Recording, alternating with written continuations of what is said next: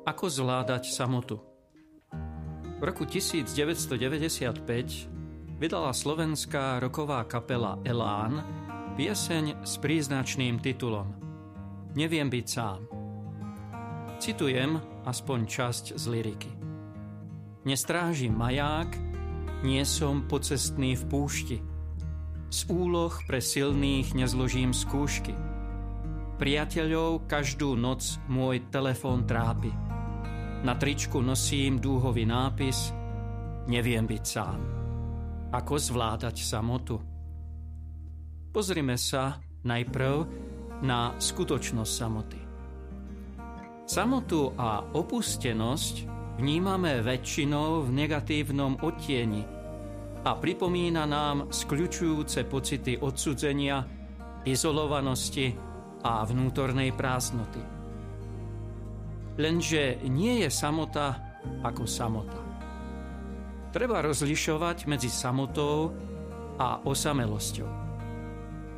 Samota znamená byť so sebou sám a ide teda o celkom prirodzený stav. Osamelosť sú negatívne vnútorné pocity, ktoré môžeme zažívať tak o samote, ako i v spoločnosti ľudí. Treba pamätať aj na to, že k samote inak pristupujú extroverti a inak introverti. Extroverti sú ľudia, ktorí získavajú energiu z kontaktu s ľuďmi. Introverti na to, aby svoje baterky znova nabili, potrebujú byť sami. Toto je veľmi zjednodušený popis, ale dôležitý. Pre extroverta sa samota veľmi rýchlo môže stať osamelosťou. Pre introverta je samota zdrojom životnej sily a preto ju často vyhľadáva. Vráťme sa späť k našej otázke, ako zvládať samotu. Mohli by sme na tomto mieste dávať veľa podnetov, ako samotu zvládať. Chcem ako kresťan ponúknuť aspoň jeden spôsob, ako na samotu. Pre nás, kresťanov, je vzorom Ježiš Kristus ako on pristupoval k samote. Väčšinou Ježiša v evaniliách vidíme obklopeného ľuďmi.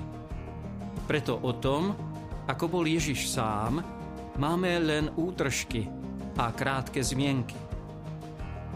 Dôležité je ich neprehliadnúť.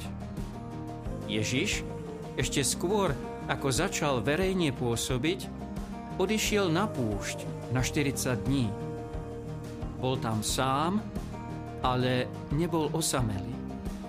Bol so svojím otcom. Je to jeho spôsob prípravy na verejnú činnosť. Počas verejnej činnosti sa Ježiš často modlieval v samote a tichu. Včas ráno, hneď na úsvite, vstal a vyšiel von. Utiahol sa na pusté miesto a tam sa modlil. Marek 1. kapitola. Vyhľadáva intímne chvíle s otcom a vzájomný dialog. Ide o obývanú samotu a ticho, v ktorom si možno, ako zamilované osoby, bez slov povedať všetko. Ticho odstraňuje bariéry, ktoré slová nemôžu prekonať. Ježišova samota v Gecemanskej záhrade ho učí objavovať a plniť Božiu vôľu. Ježišova samota na kríži ukazuje umenie lásky odpúšťaním. Ježiš samotu vyhľadáva a prijíma, lebo mu umožňuje prekonávať osamelosť vedomím, že jeho otec je stále s ním. Ježiš je nám príkladom toho, že samota je príležitosťou, nie prekliatím. Teda jeden zo spôsobov, ako môžeme samotu prekonávať, je modlitba. Modlitba sa môže stať zdrojom prehodnocovania nášho života. Modlitbou môžeme uzdravovať seba i iných. Modlitbou môžeme odhaľovať, čo Boh od nás chce. Modlitbou môžeme odpúšťať a tým sa otvoriť vnútornému pokoju, ktorý tak veľmi hľadáme. Niekto namietne, že sa celý deň nedokáže modliť. Celý deň si však môžeme rozdeliť tak, aby sme praktizovali aj rôzne ďalšie spôsoby spracovania samoty. Každý podľa svojich životných okolností. Prijať samotu ako príležitosť osobného duchovného rastu je prvým dôležitým krokom, ako sa so samotou vyrovnať, aby sme nemuseli denne opakovať slová tej piesne od skupiny Elán. Neviem byť sám.